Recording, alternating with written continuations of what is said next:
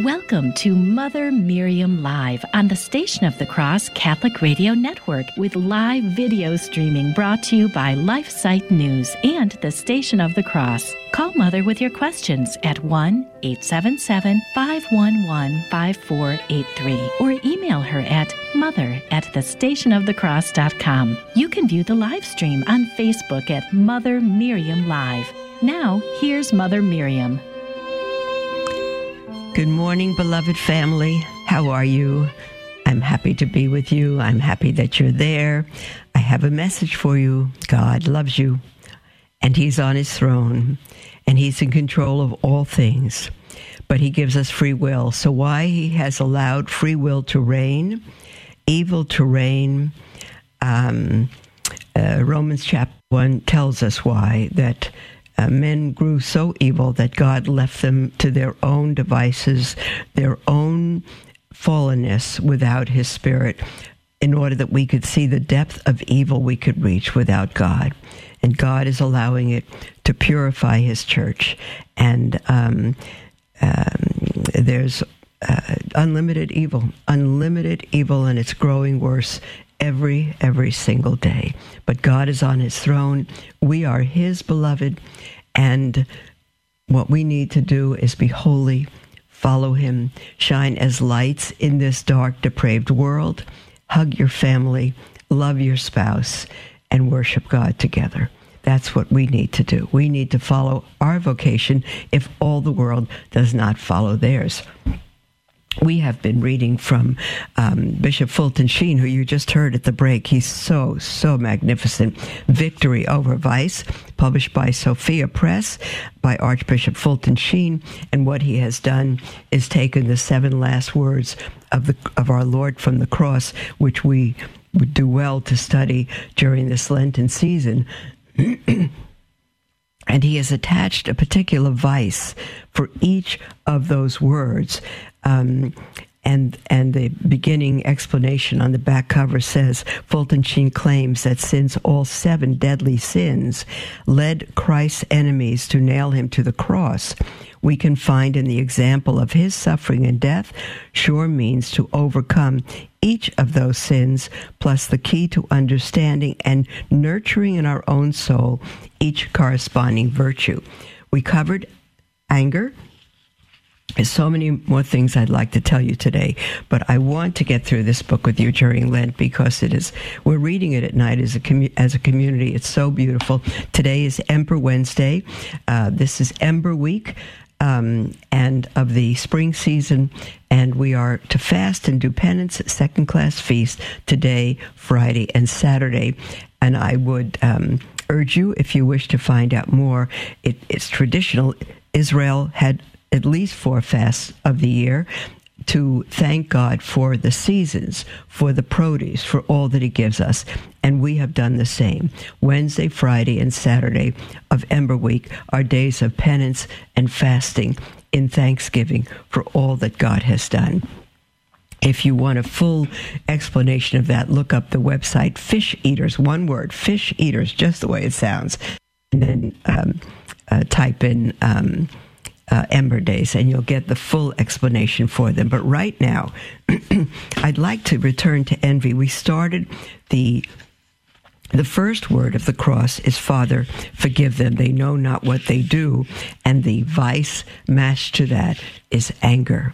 The second word of the cross today, this day, thou shalt be with me in paradise. And the vice is envy. I would think the unrepentant thief was filled with envy at the repentant thief. And we started yesterday, but very late. So I'm going to start from the beginning today and see how far we'll get. Envy is sadness at another's good and joy at another's evil. What rust is to iron, what moths are to wood, what termites are to wood, that envy is to the soul, the assassination of brotherly love, We are not here concerned with just envy and zeal, which inspires us to emulate good example and to progress with those who are our betters. Um, for the scriptures join us to be zealous for spiritual gifts. Rather, we here touch on that sinful envy, which is a willful grieving at another's good, either spiritual or temporal, for the reason that it seems to diminish our own good. The honor paid to another is regarded by the envious man as a reflected disgrace on himself, and he is sad in consequence. Envy manifests itself in discord, in hatred, in malicious joy, backbiting, detraction, um, imputing of evil motives, jealousy, and calumny. A simple uh, an ex- a sample rather of this kind of envy we find in one of the two women who asked Solomon to adjudicate their dispute. The first woman said, I and this woman dwell in one house, and this woman's child died in the night, for in her sleep she overlaid him. And rising in the dead uh, time of the night, she took my child from my side, while I, thy handmaid, was asleep, and laid her dead child in my bosom. To which the other woman answered, It is not as thou sayest, but my child, my thy child is dead, and mine is alive. Since there were no witnesses, Solomon ordered a sword to be brought to him, for he rightly judged that the motherly heart of the real mother would rather give up her child than see him killed. Brandishing the glittering sword, he said, Divide the living child in two, and give half to the one and half to the other. Hearing this, the woman whose child was alive cried out in terror and pity, I beseech thee, my Lord, give her the child alive, and do not kill it. But the other said, Let it be neither mine nor thine, but divide it. Then the king commanded that the child be given to her who would rather give him up to another than have him killed, knowing that she must be the mother. The point of the story is that envy, which is so jealous of the good of another, may reach a point where it scruples not to take a life. In our times, envy has taken on an economic form. The avarice of the rich is being matched by the envy of the poor. Some poor hate the rich, not because they have unjustly stolen their possessions, but because they want their possessions. Certain have nots are scandalized at the wealth of the haves only because they are tempted by lust for their possessions. They envy the rich not because of their need, but because of their greed. Combined with this is social envy or snobbery, which sneers at the higher position of others, because the snobs want to sit in their chairs and envy their applause. They assume that in not arriving at such popular favor themselves, they were deprived of their due. That is why we hate those who do not pay sufficient attention to us, and why we love those who flatter us. If envy is on the increase today, it is undoubtedly, as it undoubtedly is, it is because of the surrender of the belief of a future life and rightness um, and righteous divine judgment. If this life is all, they think they should have all. From that point, envy of others becomes their rule of life. Our Lord was unceasing in his preaching against envy. To those who were envious of the mercy extended to the lost sheep, he pictured the angels of heaven rejoicing more at one sinner doing penance than at the 99 just who needed not penance. To those who were envious of wealth, he warned Lay not up your treasures on earth where moss and rust, rust and moth corrupt and consume, and where thieves break through and steal. But lay up your treasures in heaven, where neither the rust nor moth consume, and where thieves do not break through nor steal. When he encountered those who were envious of power, such as the apostles quarreling over first place, he placed a child in the midst of them and putting his arms around them, reminded them that heaven was open only to those who were as simple children, for Christ is not in the great, but in the little. Quote, Whoever shall, whosoever shall receive one such child as this in my name, receiveth me, and whoever shall receive me, receive not me, but him that sent me. But Christ's preaching against envy did not save him from the envious. Pilate was envious of his power. Annas was envious of his innocence. Caiaphas was envious of his popularity. Herod was envious of his moral superiority. The scribes and Pharisees were envious of his wisdom.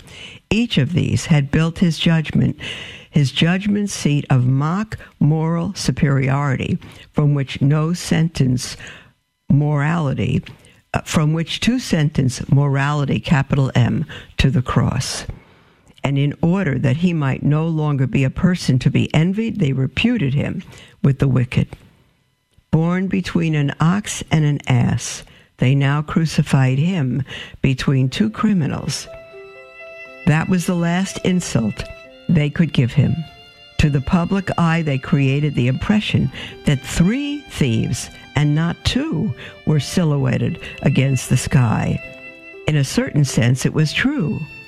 Two stole gold out of avarice, one stole hearts out of love. Salvada, Salvandus, Salvator, and Salvatus, the thief who could have been saved, the thief who was saved, and the Savior who saved them. The crosses spelled out the words envy, mercy, and pity. This is so rich, beloved. It shows us the depth of our heart because of God's mercy, who would show us that to lead us to heaven. We'll be right back, beloved. Don't go away.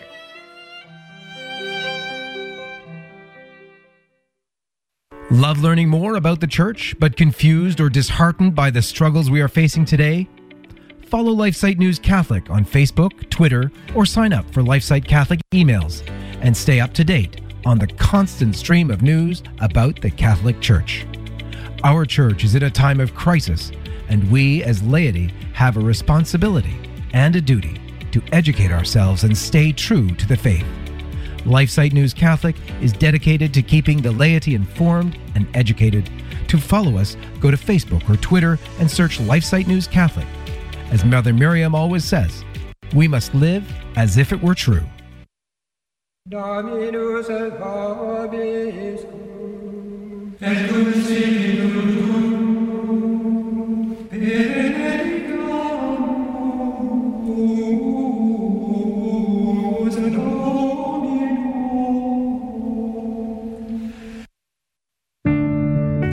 weekday from 10 to 11 a.m. Eastern, the Station of the Cross brings you Mother Miriam Live. Mother Miriam is a Catholic nun on a mission to bring Jesus and a message of hope to a world that has lost its way.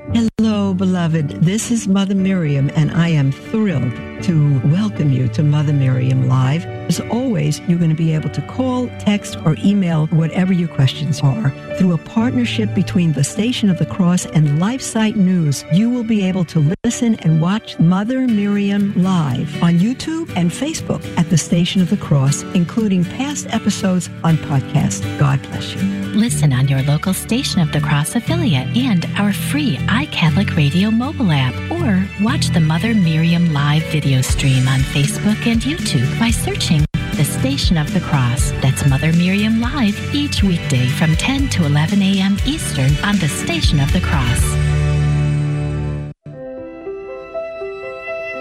Welcome to Mother Miriam Live on the Station of the Cross Catholic Radio Network with live video streaming brought to you by LifeSite News and the Station of the Cross. Call Mother with your questions at 1 877 511 5483 or email her at mother at thestationofthecross.com. Welcome back, dear family, dear beloved family. We are one family under God, and we are His, and nothing, nothing can separate from the love of God. Nothing, no, uh, no power above the earth, in the earth, under the earth. Romans chapter 8 can separate us from the love of God. Can we be separated from the love of God? Yes. The only one that can do that is ourselves.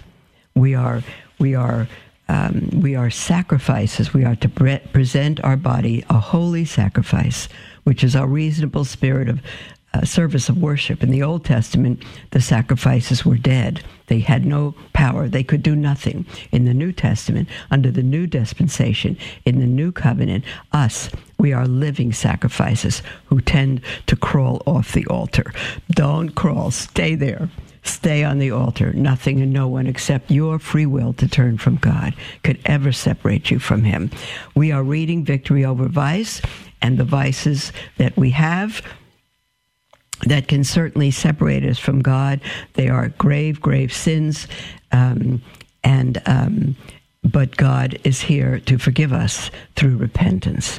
Um, and so Bishop Sheen is taking our Lord's seven words from the cross and attaching a, um, a mortal uh, one deadly sin to each of the seven deadly sins to the seven last words. And we're on the second word today. This day thou shalt be with me in par- paradise. And Bishop Sheen has attached envy to that. And we continue reading. the thief on the left envied the power our blessed Lord claimed. As the chief priests, scribes, and ancients um, ridiculed the Savior, sneering, He saved others. Him himself he cannot save. The thief on the left added to their revilings, If thou be Christ, save thyself and us. In other words, he would say, if I had that power of yours, that power you claim on uh, as the Messiah, I would use it differently than to hang helpless on a tree. I would step down from the cross, smite my enemies, and prove what power really is. Thus did envy reveal that if it had the gifts it envies in others, it would misuse them, as the thief on the left would have surrendered redemption from sin for release from a nail. In like manner, many in the world today who are envious of wealth would probably lose their souls if they had that wealth. Envy never thinks of responsibilities, looking only to self it misuses every gift that comes its way. Pity has quite a different effect on the soul. The thief on the right had no envy of the master's power, but only pity for the master's sufferings. Rebuking his companion on the left, the good thief said, Neither dost thou fear God, seeing that thou art under the same condemnation? And we indeed justly, for we receive the due reward of our deeds. But this man hath done no evil. There was not a spark of envy in him. He wanted nothing in all the world, not even to be removed from tragic companioning with his cross. He was not envious of God's power, for God knows best what to do with his power. He was not envious of his fellow men, for they had nothing worth giving. So he threw himself upon divine providence and asked only for forgiveness. Lord, remember me when thou shalt come into thy kingdom. A dying man asked a dying man, capital M, for life. A man without possess- possessions asked a poor man, capital M, for a kingdom. A thief at the door of death asked to die, a thief, and steal paradise. And because he envied nothing, he received all. Amen. I say to thee, this day thou shalt be with me in paradise. One would have thought a saint would have been the first soul purchased over the counter at Calvary by the red coins of redemption. But in the divine plan, it is a thief who steals that privilege and marches as the escort of the King of Kings into paradise. Two lessons are taught us by this second word from the cross. The first is that envy is the source of our wrong judgments about others. The chances are that if we are envious of others, nine times out of ten, we will misjudge their characters. Because the thief on the left was envious of the power of our Lord, he misguided, he misjudged him, and missed both the divinity of the Savior and his own salvation. He falsely argued that power should always be used the way he would have used it. namely, to turn nails into rosebuds, a cross into a throne, blood into royal purple, and the blades of grass on the hillside into bayonets of offensive steel. Excuse me. No one in the history of the world ever came close closer to redemption, and yet no one ever no one ever missed it by so far. His envy made him ask for the wrong thing. He asked to be taken down when he should have asked to be taken up. It makes one think of how much of the envy of Herod resulted in an equally false judgment. He massacred the innocents because he thought the infant king came to destroy an earthly kingdom, whereas he came only to announce a heavenly one. So it is with us. Backbiting, calumny, false judgments are all born of our envy. We say, oh, he is jealous or she is jealous. But how do we know that he or she is jealous unless we ourselves have felt that way? How do we know others are acting proudly unless we know how pride asserts itself? Every envious word is based on a false judgment of our own moral superiority. To sit in judgment makes us feel that we are above those who are judged and more righteous and more innocent than they. To accuse others is to say, I am not like that. To be envious of others is to say, You have stolen that which is mine. Envy of others' wealth has resulted in the gross misjudgment that the best way to do away with its abuse in the hands of the rich is to dis- dispossess them violently so that the dispossessors may in their turn enjoy its abuse. It's what's happening on our streets all over our country today through the riots. Envy of others' political power has given rise to the erroneous philosophy that even governments may be overthrown if organized violence is strong enough to do so. Envy thus becomes the denial of all justice and love. In individuals, it develops a cynicism that destroys all moral values. For by, by bankrupting others, we ourselves become bankrupt. In groups, it produces a deceit that extends the glad hand of welcome to those who differ only until they are strong enough to cut it off. It's almost a picture of what's happening in our country today. Since envy, envy is so rampant in the world today, it is extremely good counsel to disbelieve 99% of the wicked statement we hear about them, the statements we hear about others. Think of how much the thief on the right had to discount to arrive at the truth he had to disbelieve the judgment of four envious judges.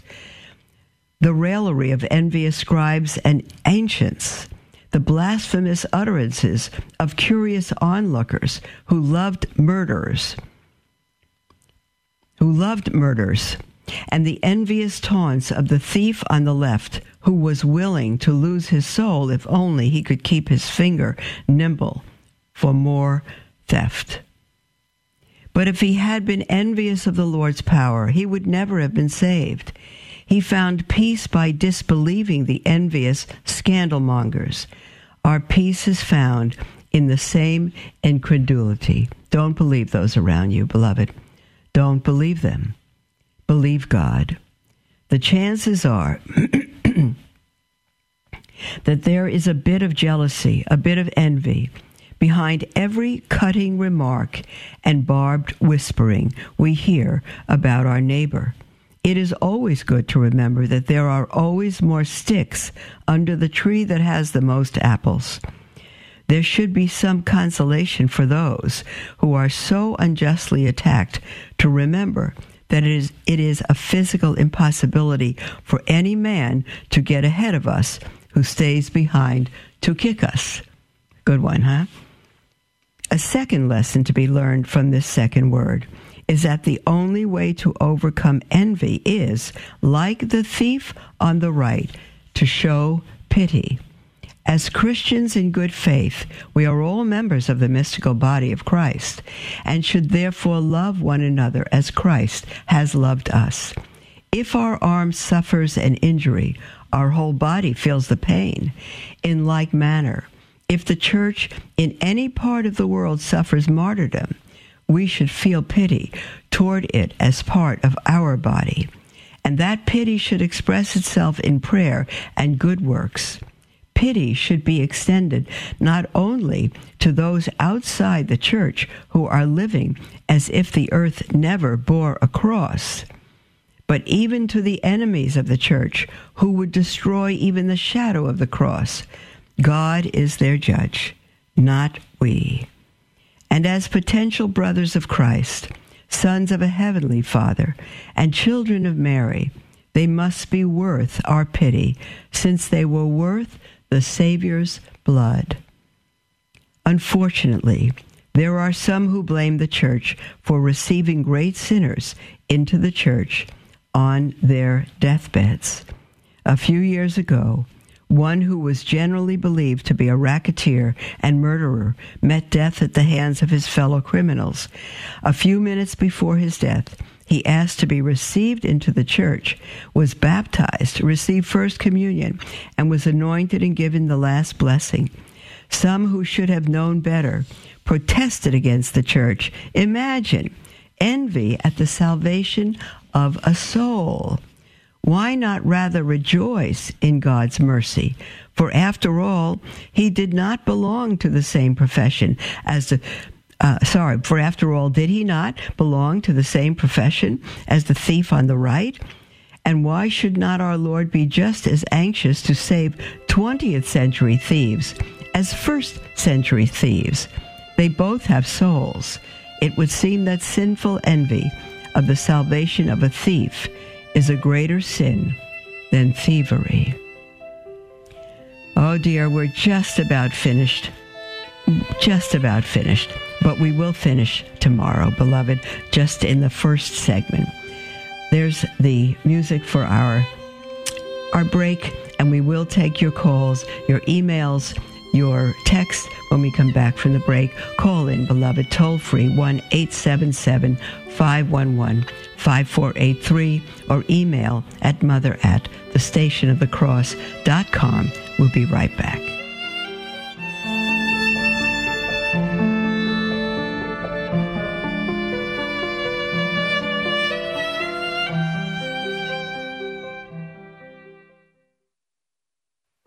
LifeSite News is an international news agency devoted to defending life and family and restoring Christian culture. We aim to educate and activate our readers with the information they need to fight the most crucial battles of our day in their churches, workplaces, and families. Our motto is Caritas in Veritate, love in truth. We firmly believe that promoting the truth is an act of love, however hard it is to hear. Over the last 20 years, we have built a reputation for uncompromising reporting no matter the cost. LifeSite News is by far the most popular pro life website on the internet, with over 40 million unique users every year and growing. Check us out at lifesitenews.com.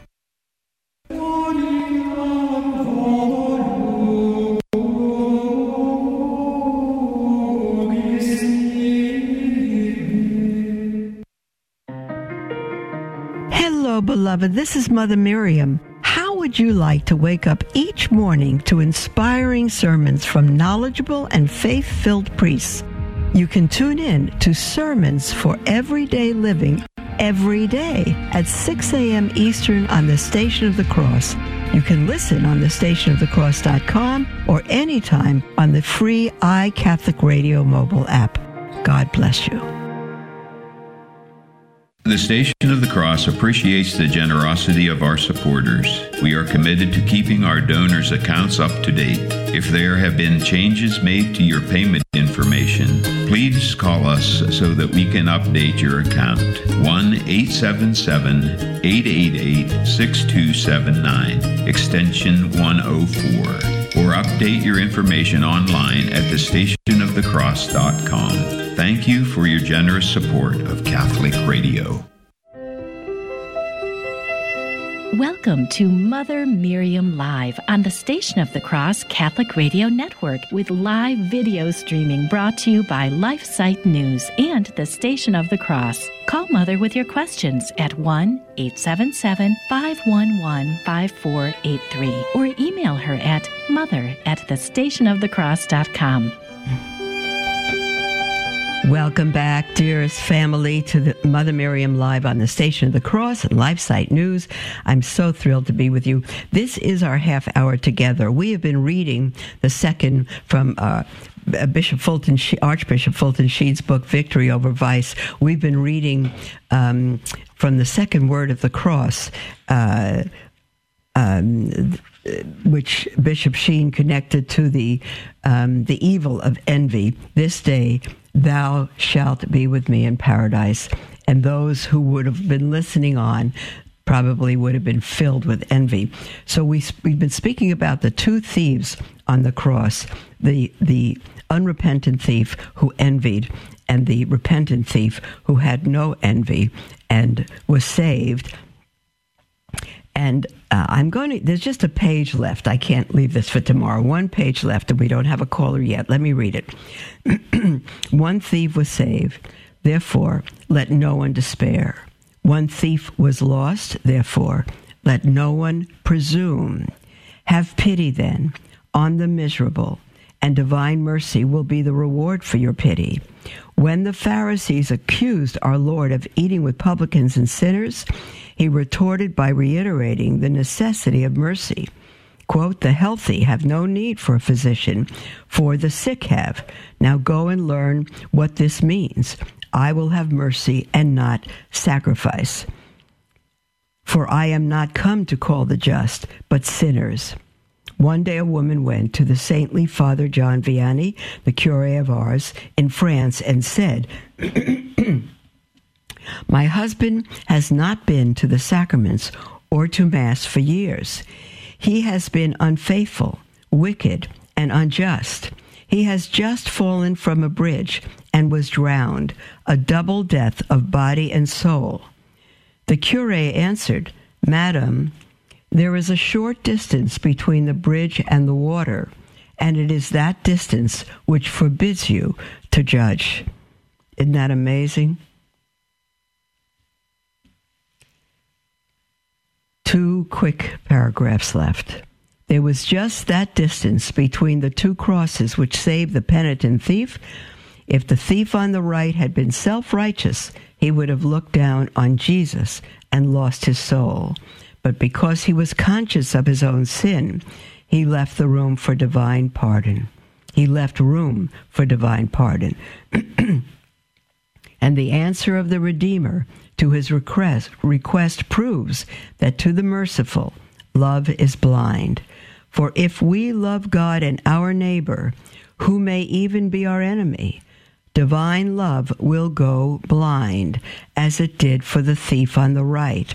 Christ will no longer be able to see our faults, and that blindness will be for us the dawn of the vision of love with a capital L. I wish I could memorize every one of Bishop Sheen's words. They're so, so fabulous. Um, we have Marion from Flora on the line. Hello, Marion. Hi, Mother Miriam. Um, I'm so thankful that you're there and that you're offering this kind of guidance because it is truly inspirational. Um, truthfully, I went to Catholic high school, um, but I was brought up as an Episcopalian, and um, I never truly understood. I mean, uh, although I loved, I, I studied philosophy, and then uh, I also have read many of the saints. And now, all of a sudden, I have this great interest in becoming a Catholic. Wow, so, that's, um, that's wonderful, yeah. Marion. That's God's work in your heart. Thank you, dear. Thank you, thank you. So your guidance to me is so wonderful. It's so excellent because um, I have so many questions. I just wondered uh, for fasting, how do you do that? Um, do you start the night before, or do you start early in the morning? And are you allowed to drink water? Like exactly, how do you do your fast? Well, we do it in different ways here at the Daughters of Mary, Mother of Israel's Hope, but the church recommends that fasting um, uh, is one. Uh, one meal a day and maybe two snacks that don't amount to a meal. That's basically fasting, and um, it's rare that it starts the night before.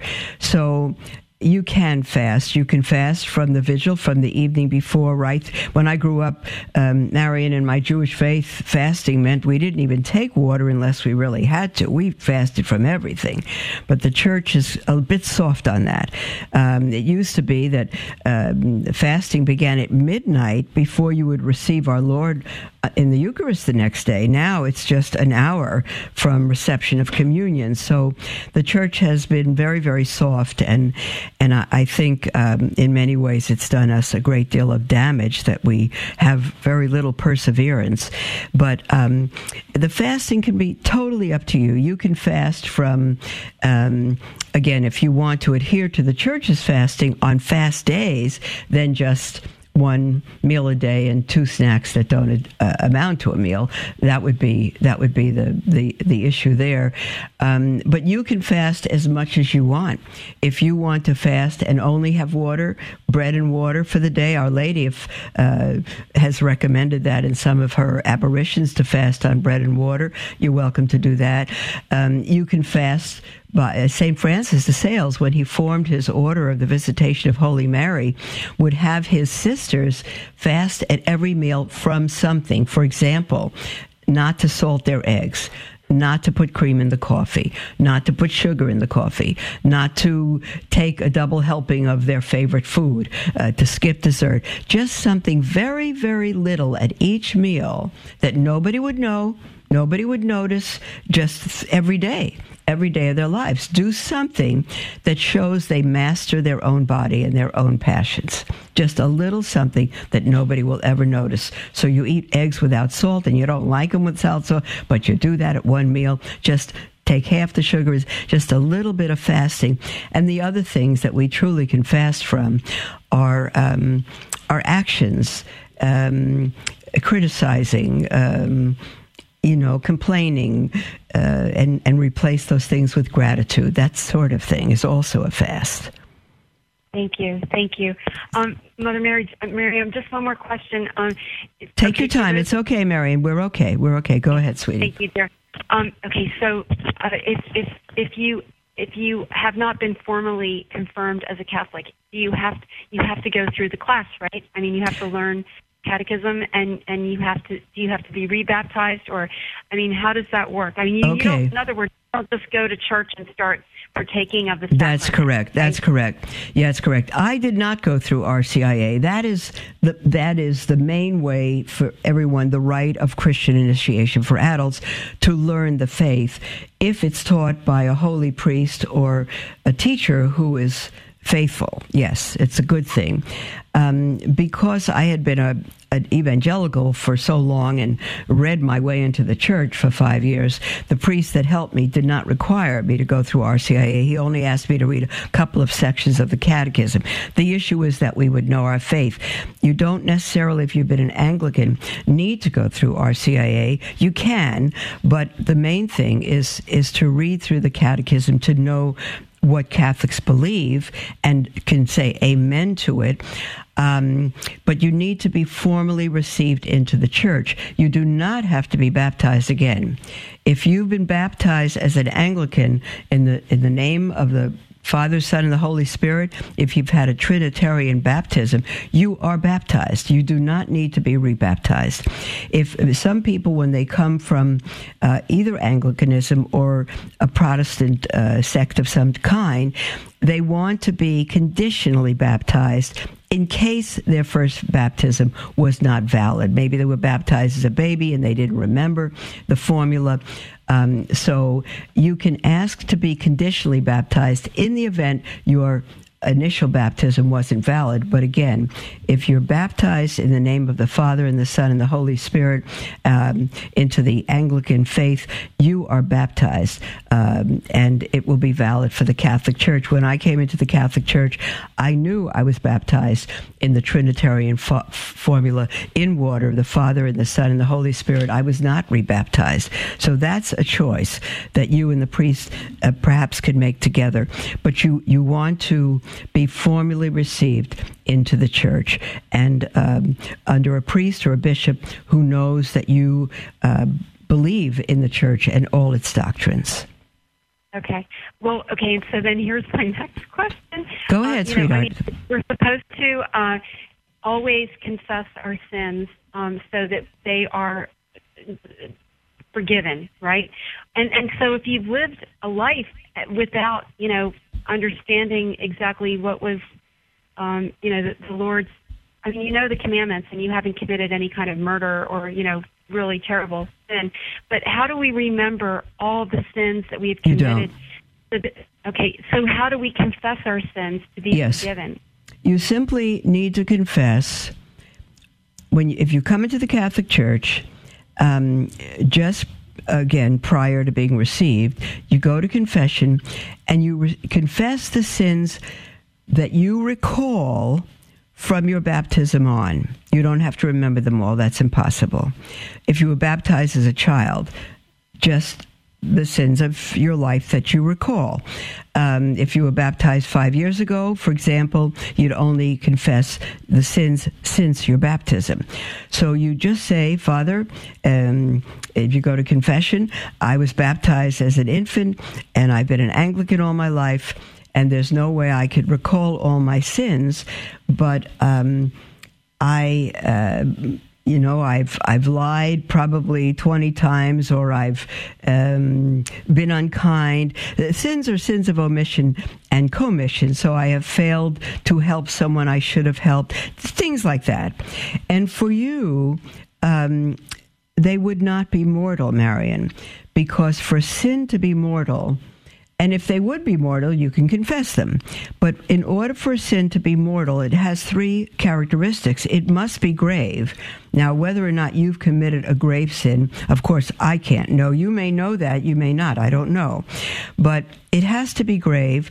Secondly, the person needs to know it's grave. And thirdly, be able to commit that grave sin of his or her own, own free will, not under force or fear, knowing that it will separate him from God. See? And so, whatever your sins are, even if you've had some grave sins along the way, um, I, and I don't say you have, not it, it's not that uh, Saint Therese of Lisieux said she never committed a mortal sin. It's possible to not sin mortally, but even if you had committed some grave sins, you still would not have the other conditions of knowing they're mortal and of doing them of your own free will, knowing that they'll separate you from God. So they would not be mortal. Okay. Um, great. I'm, sorry for taking so much time, and I want to. Oh, go ahead. I, I, we we have more time if you have another question. It's not a okay. problem. Well, yes, yes. Um, is there any age limit to becoming um, a sister? Uh, in other words, someone who has completely wants to devote their life to the Lord and live um, in a communion or community with other, uh, you know, contemplatives. Um, because yep. truthfully, um, you know, I, I look at I've looked at all these things on the internet, and it seems like they don't accept people over fifty, and I'm actually 63 you know? You sound like I'm you're 20 you sound like you're 20 marion um, most orders uh, have a, a, age cutoff of 35 or 40 most. Contem- strictly contemplative orders that are not active normally will take older women 45 50 our age limit is age 18 to 118. And we tell everybody if you're 119 and you can keep the rule, we'll make an exception. There's no age limit with us. We are Benedictines, we're contemplative active, and you can go on our website, dear one, and um, uh, get our contact information, send us an email, we'll send you a vocation packet, and I'd love to help you in any other questions you have into the church. Marion, look up the Coming Home Network International online, and they'll have books and videos from Anglicans who have come into the Catholic Church. You'll find some fellow travelers there that may be helpful to you. Thank you very much dear sister. Okay. I love you. Thank you. Have a great Thanks day. Thanks for calling, Bye. Marion. God bless you, dear one. And everyone else, we'll be right back. Our lines are open. Feel free to call in 1 877 511 5483 or email at mother at the station of the cross.com. We'll be right back.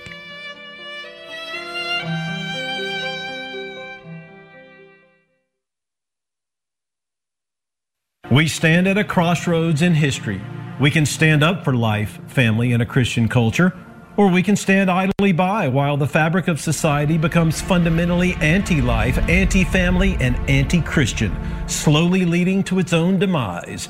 LifeSite News is the leading defender of life, family, and Christian culture. Through our news reporting, we seek to educate readers with information and zeal they need to fight the most crucial battles of our day and we need your help to continue that mission. You can support LifeSite News by following our social media pages on Facebook, Twitter, and Instagram. Another way to support LifeSite is to prayerfully consider becoming a Sustain Life monthly donor to help us continue to save lives in the culture. To donate, visit give.lifesitenews.com forward slash sustain life. Our staff of over 40 and millions of future generations thank you for helping to save the culture. Jezu, ufam Tobie. Jesus, I trust in you. This is Rick Paulini and Father Jacek Mazer. Mercy is the form that God's love takes when it overflows His divine life and pours out upon His creatures. It's a great message for Lent, but also for any time of the year. It's a message of hope. Tune in for Divine Mercy in My Soul, who will be delving into the diary of St. Maria Faustina every Sunday morning at 11. And catch the encore presentation every Tuesday evening at 8. We offer several ways to view our programming grid, including at our website, thestationofthecross.com, and on our iCatholic Radio app. Just click the menu icon in the top left portion of our app and select the link to our programming grid. That's at thestationofthecross.com and on our free iCatholic Radio app for Android and Apple mobile devices.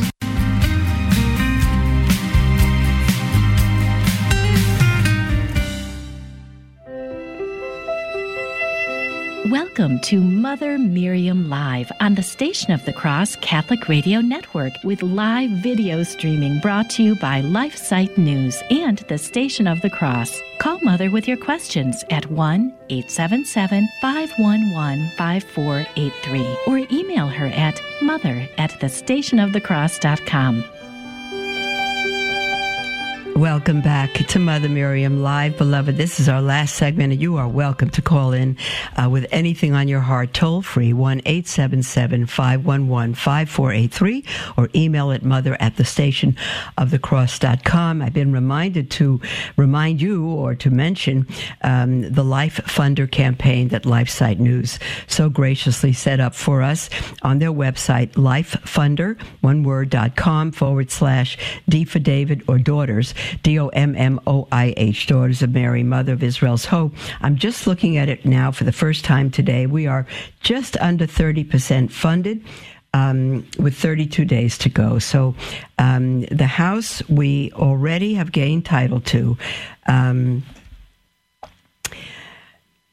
we're already out of it it's going to be our guest house. There's no question about that. But um, we need bigger facilities, and we're already in touch with an architect to begin to build um, a small monastery or a big priory or something for us uh, to hold at least 40 women. So we're making plans for that, and we've been told we'll need five to seven million. I have no idea what we'll need, but um, as soon as we have plans, we'll we'll uh, put together a little notice or a little brochure, and we'll we'll let everybody know what what we're hoping to do and see what God wants to do. If it's God's will, He'll provide. Uh, if it's not, we don't want it. It's so simple. The formula is so simple. What God wants, He provides for. What He doesn't want, we don't want. It's really no. That's why the scriptures say there's no disappointment in Jesus, because if your His will is your food, that's all you want.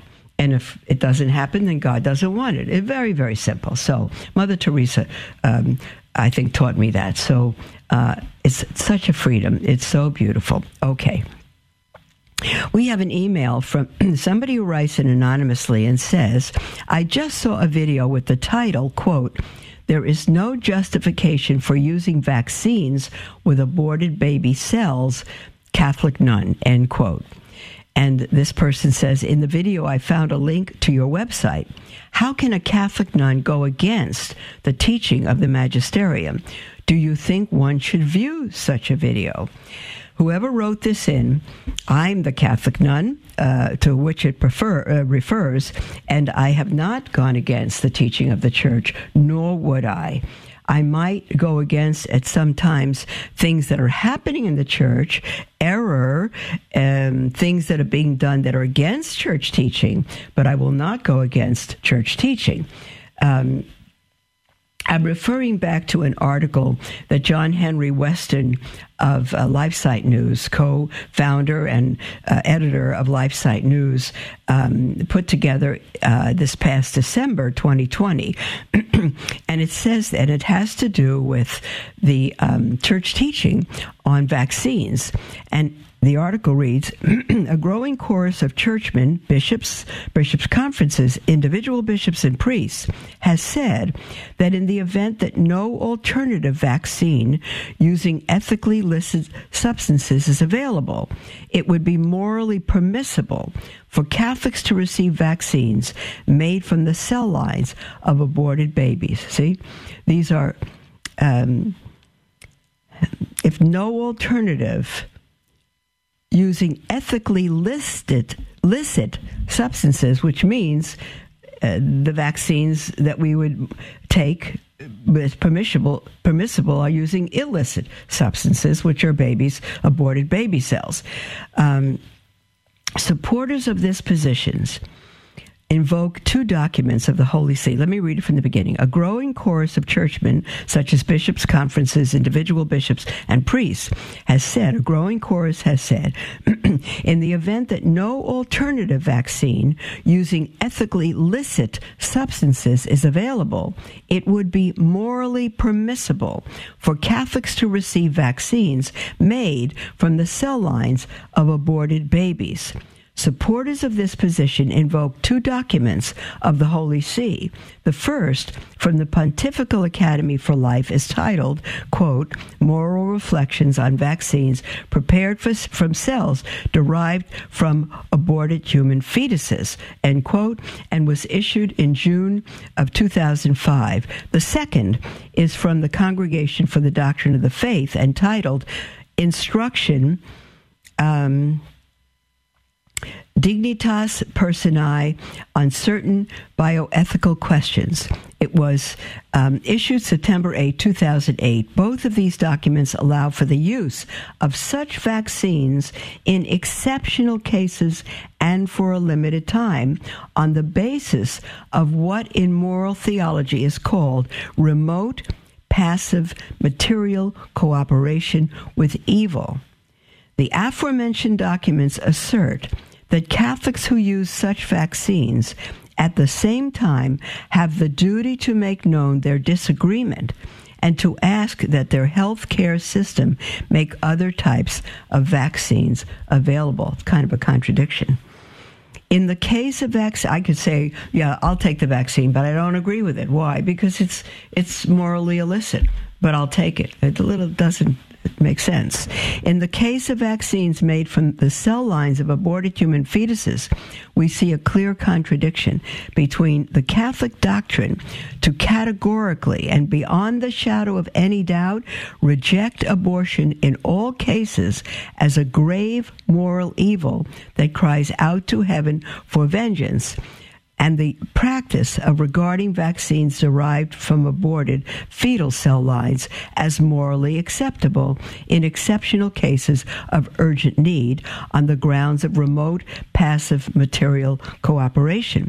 To argue that such vaccines can be morally licit if there is no alternative is in itself contradictory and cannot be accepted for Catholics. Beloved, I fully, fully agree with this. If you um, uh, need to look this up yourself and get the website and read it, go to LifeSite Um, dot com and then maybe a little plus sign and put in material cooperation with the vaccine. This will come up. Again, it was December 20th. Um, let me see the date again. It's in the um, I'm sorry, December 11th, 2020 is when it was written, and there's a full video by John Henry Weston, which you could watch the video instead of reading it. Um,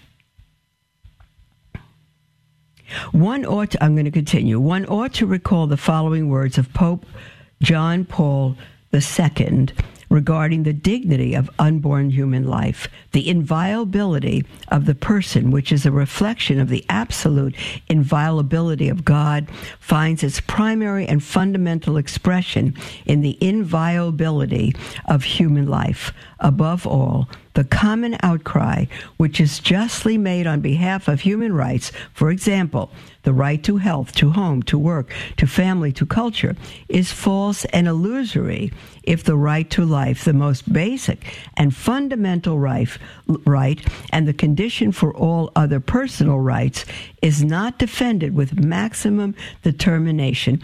End quote from John Paul II in Christifideles Laici using vaccines made from the cells of murdered unborn children contradicts a maximum determination to defend unborn life. Um, I'm not going to continue this article, but I urge you to read it uh, from LifeSite News from December 11th, 2020.